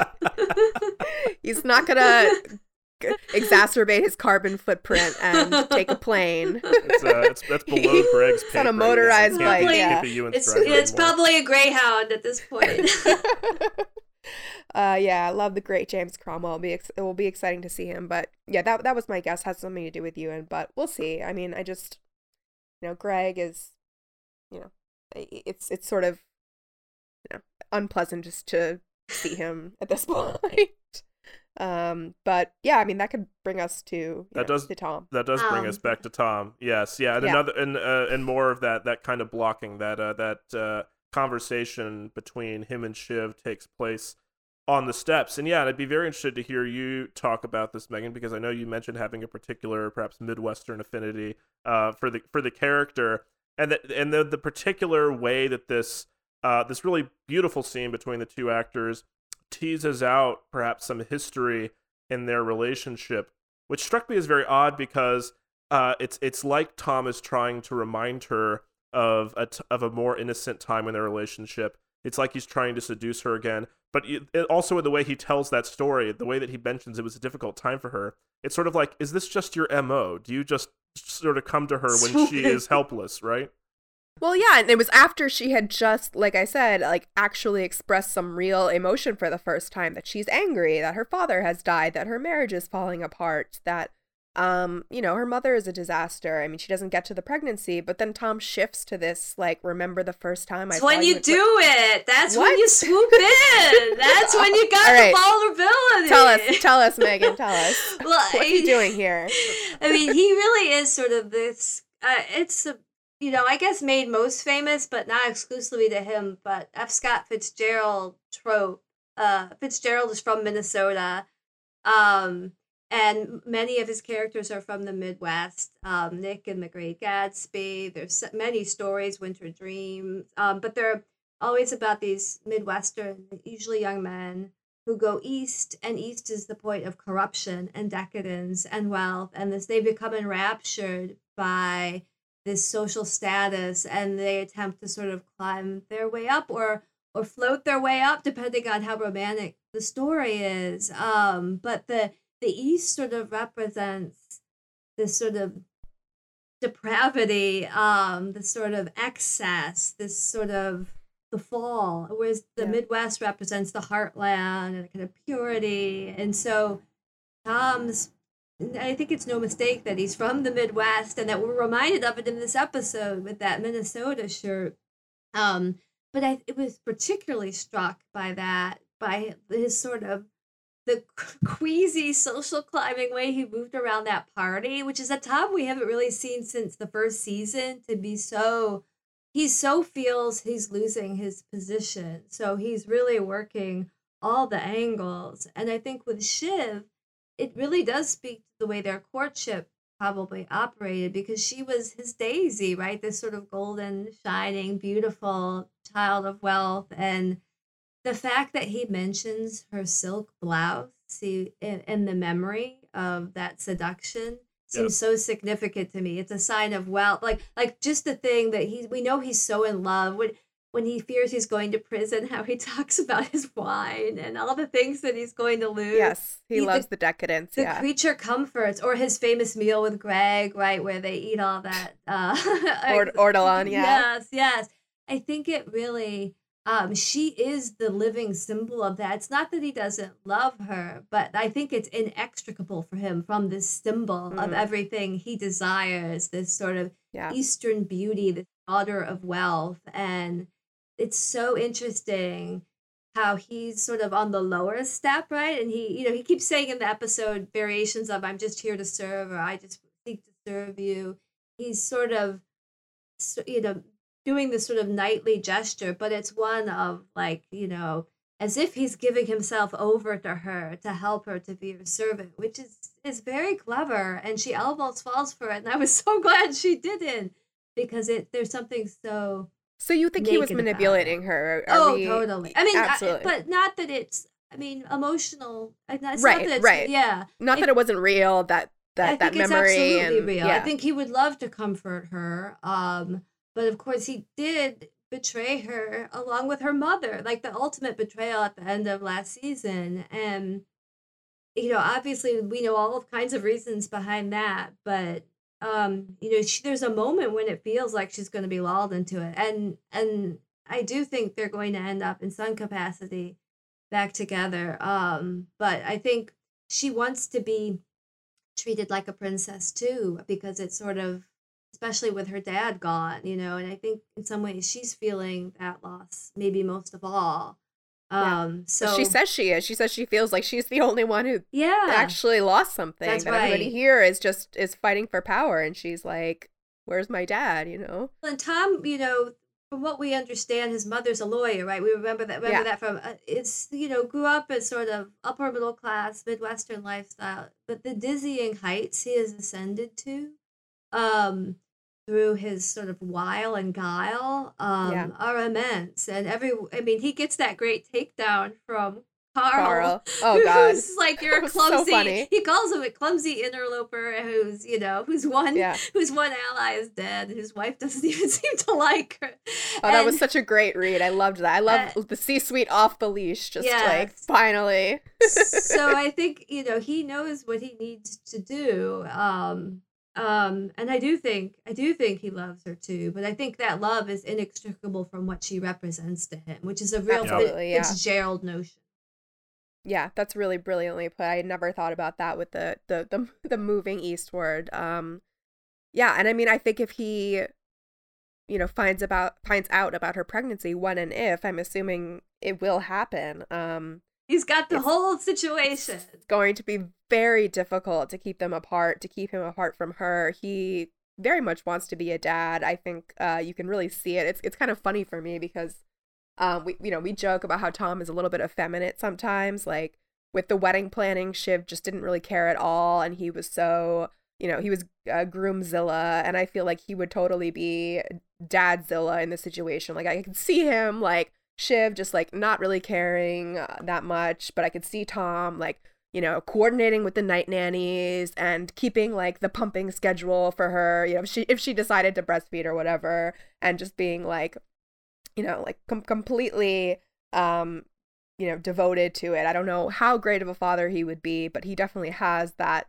um that energy and he clearly you know he he wants a child um Well, he he expressed he it wants. he I was mean, the- tracking her cycle It's the yeah air. It's the and air. it's but it's also tied up in the fact that he would be bearing a Roy heir. Um, you know, I, I would not even be surprised if uh he that gave the child the Roy last name. You know, forget the Wambsgans. He almost gave up the Wambsgans last name himself when he got married. Um, so yeah, it, it's you know, it's something that would pull him back in in a, in a truly loving way. But yeah, it's also um, you know, yeah, very corrupted by this uh this uh striver mentality that he just is so affixed to. Well, Gabby, you mentioned earlier, we can go into a little bit more, but the way that Shiv has been dressing this season in particular, I've just been thinking about the accessorizing with that very striking padlock suit she was wearing at the wedding. Uh, and she's wearing, Yes. and in, and in this, she's got a necklace that sort of has a ring on it. And so there's this theme of like locks and, you know, uh, of, of a cl- sort of closed position and uh, Snook is like hugging her knees to herself in that scene, like very a very closed off posture. But there's also that sense that you know Tom really would like to shackle himself to her, wouldn't he? Um, and he, he he would like he would like her to be his anchor for the for the family. That boy, that's so right. And she does all these physical things where she keeps putting. Obviously, she's cons- worried about the pregnancy showing. I'm sure a little bit, but she keeps pulling her jacket back together when she gets up and Yeah. moves away from him. She sort of put, pulls her buttons her jacket up again as sort of like a kind of armor, uh, protecting herself from him, which seems seems really distinctive, and it makes that fall seem all the more fraught. Um, and it's you know isn't that when Stewy and who else they're laughing right? It's It's Ravenhead. It's it's Mark Ravenhead. another- the- Ravenhead. And Stewy, yeah. wi- Yeah. She tells them uh, it's not a comedy night. It's very it's very funny, very funny piece of acting from Ravenhead, Snook. of course. I Yeah, Mark- he was Mark- Yeah, he was there floating around saying, you know, Kendall, you're in our prayers and stuff. Uh, But he it's a- says, he says real- praying for you, Ken. Yeah, yeah, yeah. yeah. But those those two laughing, it's a real frat boy moment too, and it's also. Um, you know, she's surrounded by that by the end of the episode. That energy yeah, has she- been she's she's exhausted by it, you know, and and you know, Megan, I know a lot of your your writing deals with the the mystery of and and the intrigue and the misery that is being a, a, teenage girl, and we don't get too much, uh, you know, too much uh, in terms of of what Shiv's adolescence was like. Uh, you know, just a little bit of words here and there. We don't get flashbacks, but you know, it's it's interesting. and I've always kind of thought about her just growing up in this boys' world, all these boys around, and how hard it has been for her to sort of come into her own as a woman, you know, like just even by the way that she she dresses and carries herself, you could tell that she just she just hasn't had a lot of maternal guidance, a lot of female friendships. Um, and yeah, I think she's reaching a breaking point with her anger with all of these boys. And um, yeah, that moment um, was it was a you know it, it, was hard to see, but it's interesting because we know Shiv is you know not some wilting little flower. Like she could fight back, and what is she going to bring? And people have brought up the Kendall's accident, and you know could she um you know make a maneuver there i don't know but you know i don't know what your thoughts are on on just like shiv existing in this world and and you know people are, are so torn on this character i feel like she she she brings um out just like so much divisiveness in the discourse because you know, it drives she's evil crazy. and she's is she evil is she sympathetic and it's so hard for me to to to reconcile because there's there's so much to her and I, th- I think about her as a child and how hard that must have been Yeah, you know? I, I really some of that online discourse is so enraging when you look at her brothers, and she gets the hardest treatment. I think by far, they you know cold as ice, icy Shiv. You know uh, this is sort of monster. When you look at Roy and Kendall and Connor are you know they they but they're sort of taken to heart um they're really given a kind of love song or a tragic love song or like a sad Right. boy sad boy Ro- Roman Roman gets the jester's privilege. Kendall's Yes. get the sad boy privilege. Yes. You know, yeah. yes. and you know certainly connor's been given these emotional grace notes these last few episodes easy Yes. to forget but i think we're going to be reminded soon about what a right-wing monster he is Yeah. um, Yeah. but Well, because that's something this this episode is very good at. I mean, because again, you were just remarking, Megan, it's very pointed and purposeful that Ravenhead is the one laughing with Stewy there. Stewy, by the way, who is ushered into that upper chamber into the library where that CEO decision is made, almost as kind of as a replacement for Shiv, right? Like like Ken brings reinforcements, right? Like that's a that's a big reason that Shiv doesn't have much room to push back is because not only have Ken and Roman allied themselves against her, but like he's brought uh, he's he's he's also beefing up his numbers. Uh, but the way that that kind of like frattish, jocular, male chauvinist attitude is bolstered in this episode by the presence of like yeah, just like actual right wing, you know, like Nazis and ghouls, right? Like an actual Nazi in Ravenhead, right? Right. And then uh, The and then pet. Yeah. Stephen Root, the Ron Petkus character from the, who we met at the Future Freedom Summit last season. Uh, very that, very funny that bit where Connor talks about they're trying to make Dad a neocon. It's like, but he was he was a paleo libertarian or an anarcho capitalist. I'm not, I'm not even sure that these are meaningful terms, really, ultimately. Uh, but I think this episode does a lot of interesting things thematically with reminding you, because again, a big thread of this season and a big thread of where, you know, I hypothesize the season is going is the treatment of media and, you know, of right wing media in particular, and that being the source of this family's power. And then there's that scene where they joke about the obituaries and the obituaries having all this code in there, you know, saying he's well connected. Is that a code for being a pedophile? He was old fashioned. He was a man of his time. Is that just saying he was racist, etc.?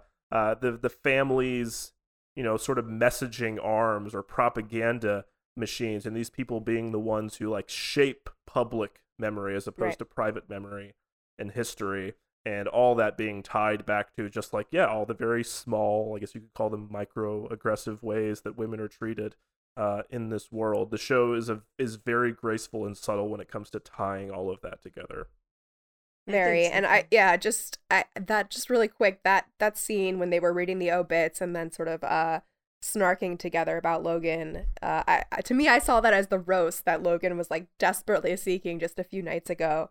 Um you know, just in the same house upstairs and you know, it was a conversation that you know, at this point in the kids' lives they wouldn't have been able to have, you know, with Logan as evidenced by their last conversation together, but again, just, you know, going back to the the theme of misalignment and uh you know wherever Logan was uh, viewing that conversation from you know it, it it's what he was craving in in the last days of his death and you know they couldn't really you know get on the same page until he's gone it's what you're saying too, Brendan. It reminds me of. I mean, the sort of show has always dealt too with this blending of the personal and the professional or political. How they're never separate, and that's why they don't get any real strictly emotional moments.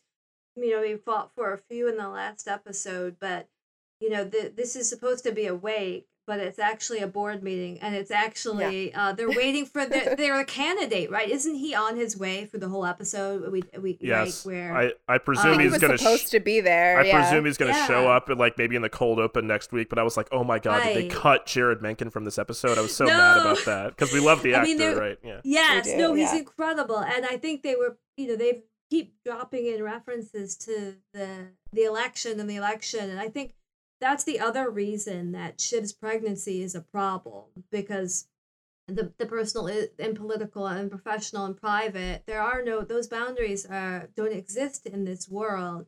No one gets their private moment. No one is allowed to have emotions or to reveal vulnerabilities. And in a time of a death in the family or a pregnancy, eh, that sort of gets really sort of pulled to the utmost. And Yeah. I think that's why we saw we've seen a lot of breaking apart and pulling together. Really feel in some ways this could have been a kind of one of those episodes that just needs to do a lot of work. Like these people are now part, these are coming back together. The fact that they've made such a symphony out of it all, and it is really testament to the writing because you really felt like in some ways now we're seeing what the real response to Logan's like that was just the shock. The last episode was the shock, but now we're seeing what it's going to be, the reverberations, emotional and otherwise, and sort of keep thinking about what Roman said about I think I pre-grieved or maybe it's gonna Yeah. hit, or maybe it's gonna hit me later. I feel like it's sort of both those things at once. Um, Right. and and this is an episode about that, about having pre-grieved him and then having lost him twice, you losing him physically and maybe feeling guilty about it in Shiv's case, but then losing him to the public uh, perception and the history being rewritten by seeing him represented in these ways that are completely unfamiliar. It sh- doesn't Shiv say something like, "Sounds like a great guy. I wish I met him." you know? yeah Which- yeah and, and connor had a similar line too um in another episode i think maybe it was the Tern Haven episode when they were trying to um to you know sort of uh, fluff up logan's you know credentials a little bit to sound a little bit more palatable to the pierces i'm not sure if it was that but it wasn't the first time one of the kids said like wow i really would have liked to know that version of dad I think paleo libertarian is actually pretty good. I, I don't know if I could parse it, but there is like a caveman, uh, no no laws apply to be uh, free market uh, energy that seems to seems more more suited. Yeah, I mean, I think there's a line in the the the what it takes episode, which was the political episode uh, last season, where Logan says, "I don't care about the resume or ideological purity as long as they get it and they pop." Yeah. Um, so you know, not a whole lot of uh, of principles there. It's really again about um, who's gonna look good on TV and throw red meat to the base, and um, you know, keep the the tabloids churning and whatnot Well, a- and and the ATN machine. hands off hands off the company, right? Which Exactly. Is, I mean, I think that it is interesting that he sort of made this return to journalism's roots in recent episodes. Logan, you know that speech. That like completely insane, very Oh, Shakespearean. the Murdoch speech, yeah. but it was really like Henry V practically. I mean, it was Absolutely, really yeah. incredible. I loved it. Yeah, I loved it with the, the the music. You're pirates, and he gets them all going, and it's like compared to like the way Tom or Kendall gives a speech to a room like that. It's just you know why why Logan won and why he was a winner his whole That's life. right, and it's not. That's not politics. That's power. You know, I think he, that he's only Brute he's not force, interested yeah. in politics. He's interested in power, and Power. and and media is, I think, to him ultimate power. it's maybe a small detail, but it's something that absolutely I absolutely flipped for when I noticed it. Uh, that hanging in that because we we go into this space that Karolina and Hugo usher Ken and Roman into after the board vote, which looked to be like a private office or a private study that we've never seen before for Logan. That's where you know you see the sweater over the chair and like a few kind of like candy, a few Sudoku, yeah. candies in a bowl, that kind of thing. Um, that uh, the bowl that hasn't been refilled in some time. Very all these like very fascinating touches of somebody who's just like suddenly been you know raptured out of that space um, with all his personal effects still there nobody's t- no, nobody from the staff has been in there to kind of like clean up after it that was very much a private space um, but i mean there's there's artwork all over the place in these houses and i'm sure more eagle-eyed viewers who know more about this stuff could like catch more of these details but the thing that I zeroed in on was that there is an etching by the Italian artist Piranesi on the wall behind Logan's desk, um, which is from his Views of Rome series. And I mean, he did these amazing uh, architectural etchings of you know Rome that evoked this sense of decay. And so you have this uh, sense of Logan's obsession with you know America as a dying empire, like this very pessimistic outlook that had kind of defined his character over the last season and change, like his very darkening mood that we were seeing towards the end of his life. But the thing that it really called to mind for me was that what most people know that artist for Piranesi is for a series called Impossible Prisons, uh, that are these much more surreal drawings of, well, basically that of basically uh, dungeons in these spaces that like geometrically don't make sense, right? And uh, that had a very interesting association for me with again the way that this episode is sort of shot and directed as if they're in a haunted house and there are all these steps that people keep missing and like tripping down and like you know views that people use to loom over each other and a motif that we've talked about a lot on this podcast but not so much this season is the motif of you know the family and the company as a kind of trap as a kind of cage or prison um, so it was very i thought it, it, it was it was very purposeful. I thought to me that that, that placement of that particular drawing there was a was a great detail. And i just yeah that's that that's one that has personal significance for me. So i thought, thought that was very interesting. Wow that's amazing. I missed that entirely but it seems especially given that they talk about his paintings his gauguin in this episode that and right yes. it, it's, that that that's you know ideally would be burnt for insurance. That was so funny. Um but i think you know they're so careful with that stuff as you know. Um it has to, it feels like it has to have a significance and i do think that Scafaria's direction really emphasizes the maze like structure of that space and you feel like you can't get it almost doesn't feel like it makes sense like i kept, right. i always try to picture that space me too yeah i was yeah. i was like playing a clue game in my mind like okay so that happened in the study and that's connected to because literally like yeah. all those rooms yeah. exist in yeah that, again in that. it's like it's like the shining or, or, like the impossible geometry right where it, does, it doesn't quite Here's make sense room. Yeah. That's right, and yeah. and that room is so small. Like, it's just the last place that you expect Roman right. like, where did this uh, come Logan from? Logan to have this office. yeah. um, it's interesting the Rome stuff, which makes me think of that famous quote about Rome that it fell slowly and then all at once, because that mm. does feel a little bit about, about what, we're, what we're talking about. So feels like there's lots of possibilities with that. That's yeah. that's a delicious detail. I love it. It is. And if we're talking about sort of traps and escaping, you know, there's a lot of that uh, starting to to come into motion here. Obviously, as the series is wrapping up, we're moving towards that. But even you know, with the C-suite, you can get the sense that um, these people, you know, they don't have the emotional investment that the kids do with regards to the company. They are trying to get their bag and get out, and the kids are essentially an obstacle for them. Um, you know, Karl has that hilarious line about being halfway in on a Greek island with his brother-in-law, and he doesn't want the little princess to screw it up for him. Um, so funny. I mean, just my God, like the just the two of them running up to that room together, Frank and Karl, just the hijinks. I, I love it so much. And then, uh, you know, Gerri coming in and then them having to tell the kids. Um, but yeah, I mean, I think those people they want out, but they want to make sure that they get what they earned, you know, for the pound of flesh that they've paid for these all these decades working for Logan. Um, you know, and now it's it's it's to be this interesting tension between them who feel like hey, we've been the ones working, doing this shit. You guys are just the little heirs. Um, and you know, I'm I'm really excited to see the way the way that, that plays out. And then you know, the idea of of traps uh for the kids, you know, that that you know is more central. And I think um it was interesting to bring back both the Stewy Ken relationship and the the Frank Kendall relationship because both of those people are um you know friends of ken's it's not all uh you know there's self-interest obviously as there is in any relationship in this show but you know it was interesting that we got um we got these scenes because um both of them do love Kendall and have suggested the idea of getting out to him. You know, Frank is one of those characters I think it's hard to accept as complicit in the deeds of this world, even though he clearly has been. Um, you know, he's Logan's consigliere, essentially. He's the one Logan trusted, which is sometimes hard to square with how nice Frank seems. Um, and I think part of that is just that Peter Friedman is such a,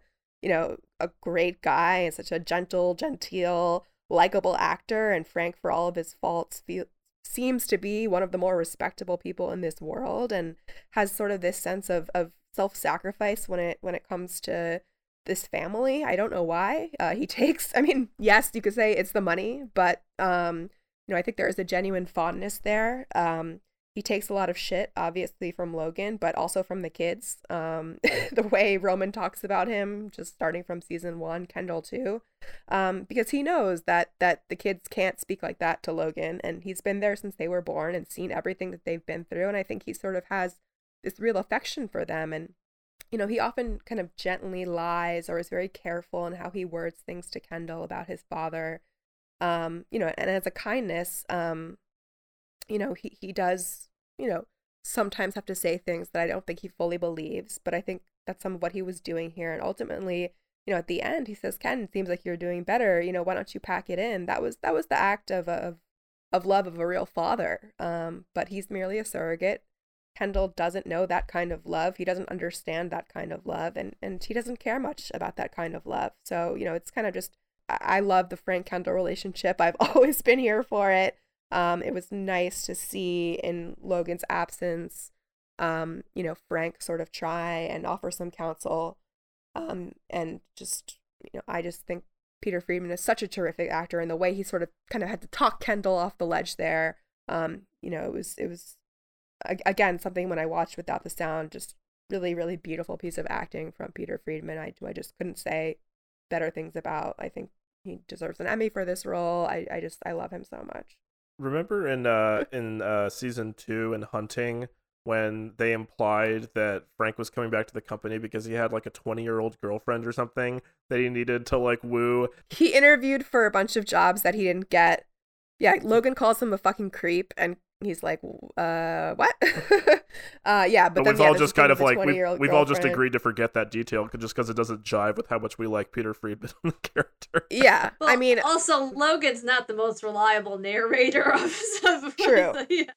Yeah, I imagine Frank is probably divorced with you know grown kids who he doesn't well, see that of, much. None of them but... can have a life when you live right. like this. So I think I think that not only is he a surrogate father to Kendall, but Kendall's a surrogate son to him.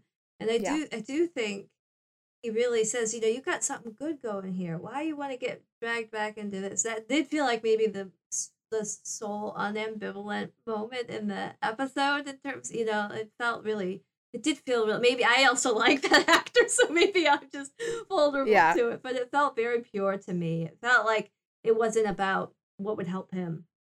Yeah. No, I think I think that was it was a real moment of of Frank um yeah, Frank's affection for Kendall. It, and I, it just I, wasn't what Kendall wanted to hear. I think he received no. it with with warmth, but he once he there was this answer he wanted there. He wanted to yeah. say he you know your dad yeah. wanted it to be.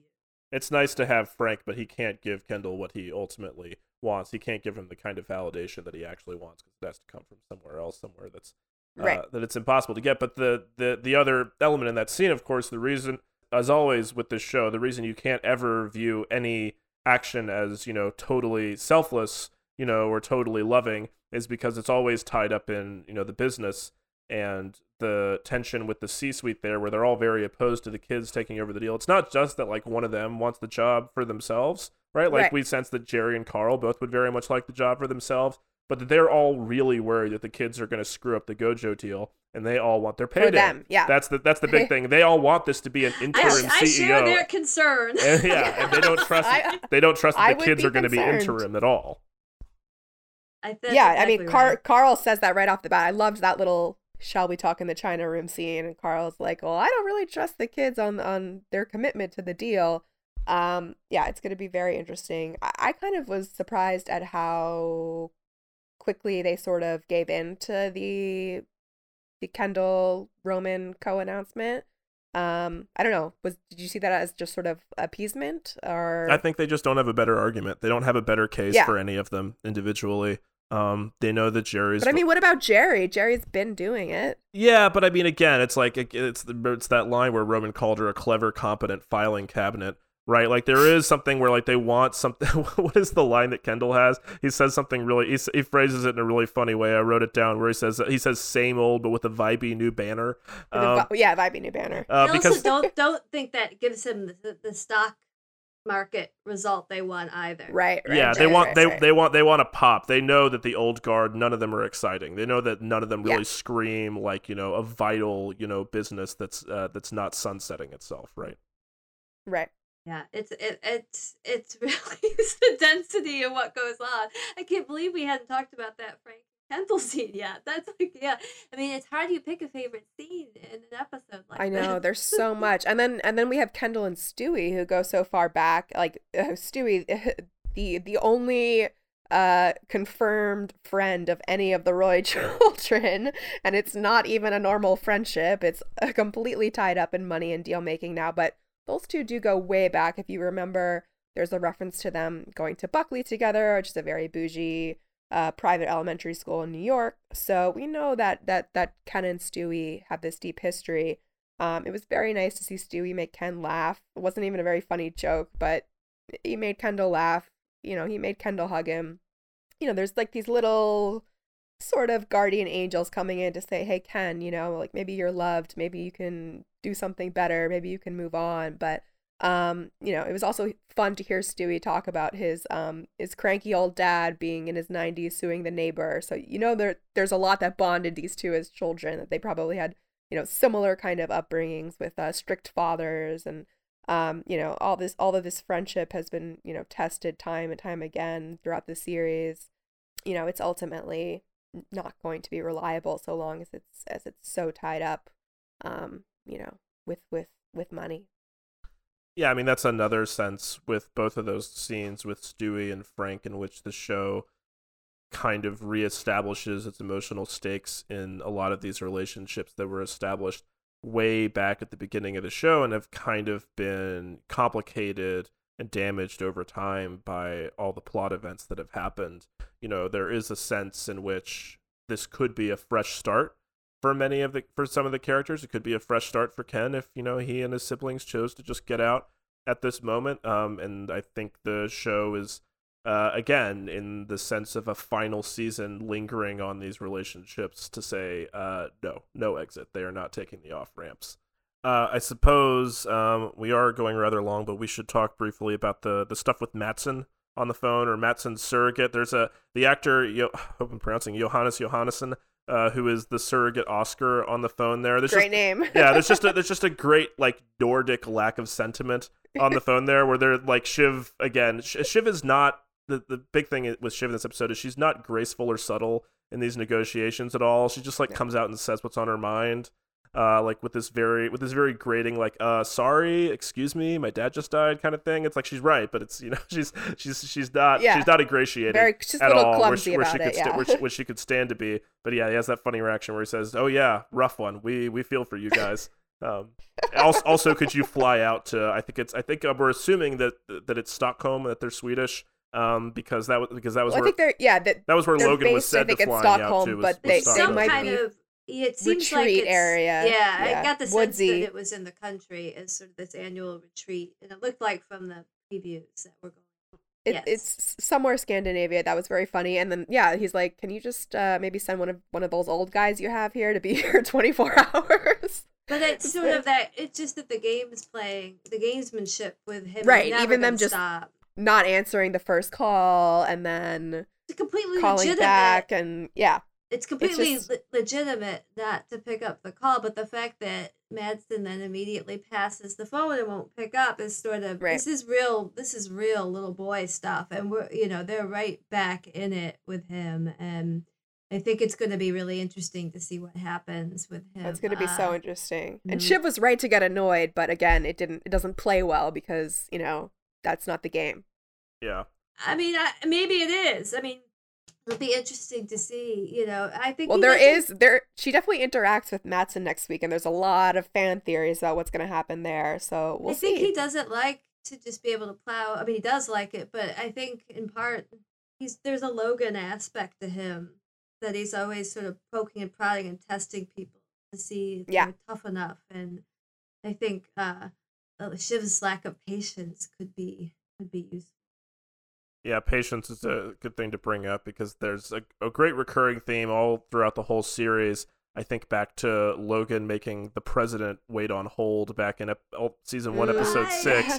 because Yes. yeah, and and that was a big theme in the season premiere of this season is just people being made to wait. The constant running gag of them keeping their investors waiting outside is like time being the the one thing you can steal from another rich person, right? To flex on them. Boy, that's right. Especially Right. when we've had these two episodes, these back to back day contained in one day episodes. Right? I mean, I've heard a theory even that, but the one before that wasn't right. I mean, people are sort of gaming out the time, always trying to figure out the timing of Succession. But do you have the sense that we're going to go another day, just another day in the next episode? Well, I, I think it. I don't- I think it lines up that way because if, if this is if the wedding election, if the wedding was. Friday because the markets were open because we saw the stock ticker and they're saying the markets Yeah. are closed, then today's Saturday, tomorrow's Sunday, and then I think the next episode after that is not the election episode because I saw a synopsis and I don't think it's that. So then yeah, maybe we are uh, just still going day by day, and episode seven by is day. Tuesday election day. Connor, It's, yeah, Connor's- Connor's tastes. his liquidity is being stretched a bit. I think uh, he's spending too much money on political Well, ads. now he's got the townhouse. All he He's needs got to stop making offers on yeah, Sixty-three million $65. It's a pretty good deal for a New York townhouse, I have to say. Well, it's a Um, great, yeah. it's a great deal for Marcia. Um, you know, he's uh, I not mean, not with, not with a that money. not a good negotiator, uh, Connor, because she says sixty to seventy, and he just goes to why why start at sixty three? Why are you starting there? Why not start at sixty? um, well, to offend her. but it's kind. I, I kind of read that as cute. Like he doesn't like. he doesn't want to it- it's- lowball her. No, no, no, no. Well, well, that too, but also just the fact that he wants the house. Like, I know that he makes the joke about like, oh, it's so hard to get into these buildings and stuff, and realtors' fees. But I think like there's like also this tenderness there where it's just like this was daddy's home. Um, you know, uh, families like that like to keep real estate like within you know within the family. Um, I would never want to live in a place like that. I mean, that we've been talking about how claustrophobic and haunted it feels, and well, I can't that's only because there's hundreds of people in that one. but it might be even be scary or empty, you know. Um, yeah, tenderness and also Yeah. just like the gaping psychological lack that Connor has, where it's like, well, if I if I can't get my dad's attention, if I can't ever feel loved by him, I can just move into his like I don't know, this space that he owned, right? I can Well, just I can Willow's just up- move into like his his ghost uh, space. She's planning to knock down some of those walls anyway. So as she said, yeah, she wants she's- to she started up- getting into it, yeah. And her mother was there again too, right? I don't. I don't think the that the the board is going to approve of those structural changes, but uh, oh no, not in a place like that. Um, yeah, that was funny. Also, just like a quick funny aside was uh, Peter Munion got brought up in this episode as uh, he he almost rerouted his a flight to Spain to come and console the kids. oh, And the kids were sitting around joking about that. What did he say? He said it's a rum situation and it's one in the ear for all of us. yeah, I said that to Connor. oh man, are we gonna get more Munion? I hope so. I don't know if I think I think he was on the cast list for this season. Yeah, I know we're we're yeah, Definitely Harriet Walter, so I would imagine. we're you know, definitely due to yeah. see Lady Caroline. We're definitely due to see Ewan again. Um, Well, there's gonna be a funeral, so Yes. I think the funeral is episode seven, from what I heard. oh, so maybe that's not election Uh, day. No idea what's happening. Yeah, maybe I don't oh, know. Who knows? I, I didn't think we were going to get a funeral. I thought this was sort of. uh, Wow. Maybe maybe not. I don't know, but I, I've I've heard rumblings. Who knows? they definitely Uh, shot funeral footage. Who knows how much of it they intend to use? But they definitely were filming a funeral. But next week, somewhere Scandy. Yes. Finally getting out of the city for a little bit. It'll be good. Exciting. It's been a while. Nice change, of, nice change of scenery. A little bit of green. Uh, yeah, just running down characters we didn't talk about. Karolina glimpsed in this episode. You know, sticking up for Gerri again. That alliance seems to I'm be. telling you. you.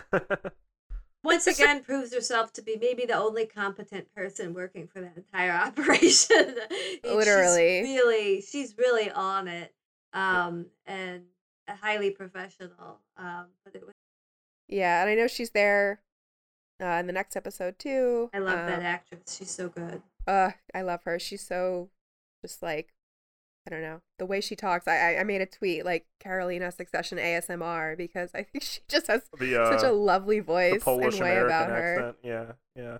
Did you see- did you see? Uh, you saw the lost. You saw the Lost Daughter. right, yes, Yeah, yes. It- She did that amazing accent. She was great. She's wonderful in that movie. She's- yeah. She's got great range, yeah. So and she's been doing well. She's been getting good parts and stuff. So yeah, we're we're we're team Dags. Happy Daggy.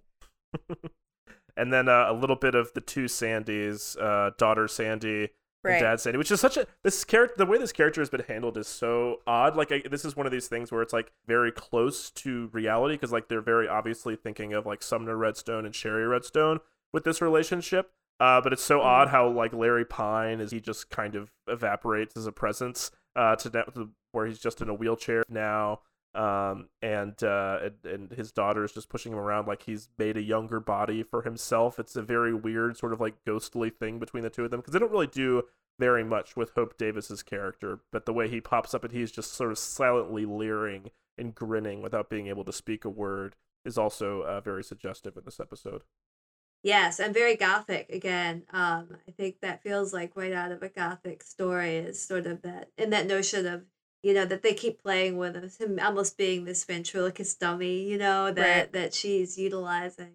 Feels like they're gonna use something with it, but it is an amazing thing when you have an actor as good as he, him to, to sort of have him just do this Pushed around as a vegetable, yeah. just do this physical um I mean, he's, he's quite impressive though, and and there's they. I mean, they always do get some good jokes off of him, which is kind Yeah. of cruel. Well, and Hope Davis too, who is like again like the actors that this show will just like wave in front of you, just like waving wads of hundred dollar bills in your face, and then just like sweep them away, and you won't see them again. Jeannie Berlin yet again. And they've they've really played with Shiv and Sandy's daughter having, in some ways, sort of having a special connection or potentially. I don't think they exactly trust each other, but they obviously understand the position that one another's in. It will be interesting to see if that if that yeah, it would. That was an interesting scene in the Yeah, last season. So yeah. if that comes up again, yeah. Sandy just, Just had like another mirror for Shiv, yeah. she just had the good fortune for her father to to fall terminally ill, you know, or perhaps or perhaps perhaps she took the initiative and poisoned him herself. You know, we don't know. Or has the good fortune not to have sim- brothers who uh, Yeah. Exactly. Yeah, yeah, precisely. I would say wait, one of my favorite moments was uh Karl and Frank in that scene where they talk about flushing the paper down the toilet by mistake. And Karl says, I'm kidding, of course. And Frank says, Oh, sure, you're speculating in a comic mode. And Karl says, In a humorous vein, that bit of business they have with each other. I mean, you're really Oh, it's so seeing like expert character actors get to, I mean, Yeah. really let them get, get to do their thing, really, maybe for the first time, because we were so focused on the, the siblings this season so far, for the Right. most part. It was really wonderful to get to see all I'm this I'm thrilled about it because they're such terrific actors and you know we've been talking about them for seasons they've been around since the beginning and um it's it's just yeah it's incredible to just have this stacked level of talent and and they're only second and third tier characters but it, it's gonna be fun because now we're gonna get more of them and and Yeah, I was just delighted by every every C suite interaction in this episode it was just it was so funny yeah. Friedman and Rasche are both kind of like stage veterans, and I believe they've they've been friends Yeah. for years. So they they do have they, they they do they do have a they do have a working rapport. I had somehow incepted myself into thinking David Rasche had been in a Christopher Guest movie at some point, but I, I guess I had imagined that. Uh, but but he has one of the his, he has one of the IMDb goes way Yes, but he has one of the great Yeah. comic performances of all time. I think when he played the the Donald Rumsfeld analog in, in the movie In the Loop, the Armando Iannucci movie Right. that Armstrong also worked on. Um, phenomenal performance, yeah. And he's he's getting he's getting to, to flex a bit more in, in Logan's absence. Hugo, Karolina, Gerri and Frank have always kind of been there, but uh, it, it- yeah, it's fun to see now all these people who've you know just been in Logan's shadow. Like you guys are the bosses now. Well, this is and, it. and Hugo with his daughter, it's another echo of these failed parents in the episode, sort of Right. Oh my God, to yeah. Shiv's dilemma because he admits that he he doesn't even have a relationship with her. Yeah, Yeah. I know Logan. I know Brendan didn't love that little plot device, but um, I just I thought it was a bit uncharacteristically clumsy for the show that we take this person who has never been suggested to have any sort of personal or inner life at all, and all of a sudden he's introduces one just so it can be used against him as a plot device. I thought that was a bit clumsy. I would say thematically it made sense in this episode, but I it did stand out to me too as usually the kind of thing they don't do, which is Right. sort of drop something in at the beginning and then which is a very standard dramatic series show, but it's just not the stuff kind of thing that the show does that much. Um, but you know, I would forgive them because I think it has a real thematic well, of connection course, about yeah. all Absolutely, these, yeah. all these uh uh but yeah it's interesting that you noted that too brendan because it just felt like normally they would have dropped that in if she did it a few episodes ago Yeah, maybe made yes. one more reference to it Yeah. They're packing Yeah. so much great stuff into these episodes. Maybe that was established and they had to cut it out for some reason. I'll I'll say that's the uh, right I'll say on the other hand, a funny thing that I liked in this episode was when uh, uh, Roman and Shiv were talking after the discussion about the addendum, where Shiv says maybe we just give the poor orphan what he wants, which reminded which reminded me very much of the Curb Your Enthusiasm episode where Larry gets indignant that Marty Funkhauser is calling himself an orphan in his middle age when his parents pass away. well, it's so funny that that, that they they position Kendall as the orphan and not themselves. Well, because they're not literally orphans, right? their mom's still alive. right? no So- they have a mom right. but she doesn't count, you know. Well, for good reason. Connor is is is actually the orphan. Poor thing. Yeah, yeah, no, yeah, he's very much the Marty Funkhauser of this group. Yeah. Um, Oh man. okay, um, Megan, this was an absolute pleasure and a real, a Oh, real, yeah, a real thank you so privilege for us. We're very glad you were able to join us. Um, Truly. This was the most fun. I cannot tell you. Thanks for letting me get to play with you. I loved hearing your thoughts, and I yeah, I, I am really humbled at your knowledge of it because I thought I knew my stuff, but you guys can name episode titles back to season one. It's so impressive, and I love it. And I think it speaks to how rich the show is that you can you know you can spend this much time on Yeah. on it and still see echoes and resonances backwards and potentially forward. It's been great. Yeah, that's the uh, the richness of the show, right? Is that it inspires uh, a lot of great, serious commentary, and then all these kooky theories by people who are Yeah. people who are barely paying attention. It still captures their imaginations in a way, right? Um, right. It's true. Yeah. And we want to remind people, Megan, you have a you have a new book coming out. Yes. That's right. Uh, May thirtieth. It's called "Beware the Woman," and and um, um, it's set in the Midwest. So watch out. Oh, great. Watch out. I, it was until I said that loud that I realized that yes, there is a dangerous Midwesterner in this book. So so watch out. And Tom, I'm I'm looking out for you. Is there is there an is there an evil villainous Tom Wambsgans character in this? Maybe. Perhaps. Well, we're excited Very much. And we are very, very grateful. Thank you, Megan. Great. Well, I can't wait to listen to you guys next week. We'll see what happens at the retreat. Yay. Thanks everybody for listening. Um, thanks again to Megan Abbott. Thanks to Gabby and to our producer Dan Black. If you are enjoying the Roycast, the best way to show your support is to leave us a rating and a review on iTunes, Apple Podcasts, Spotify, or your app of choice.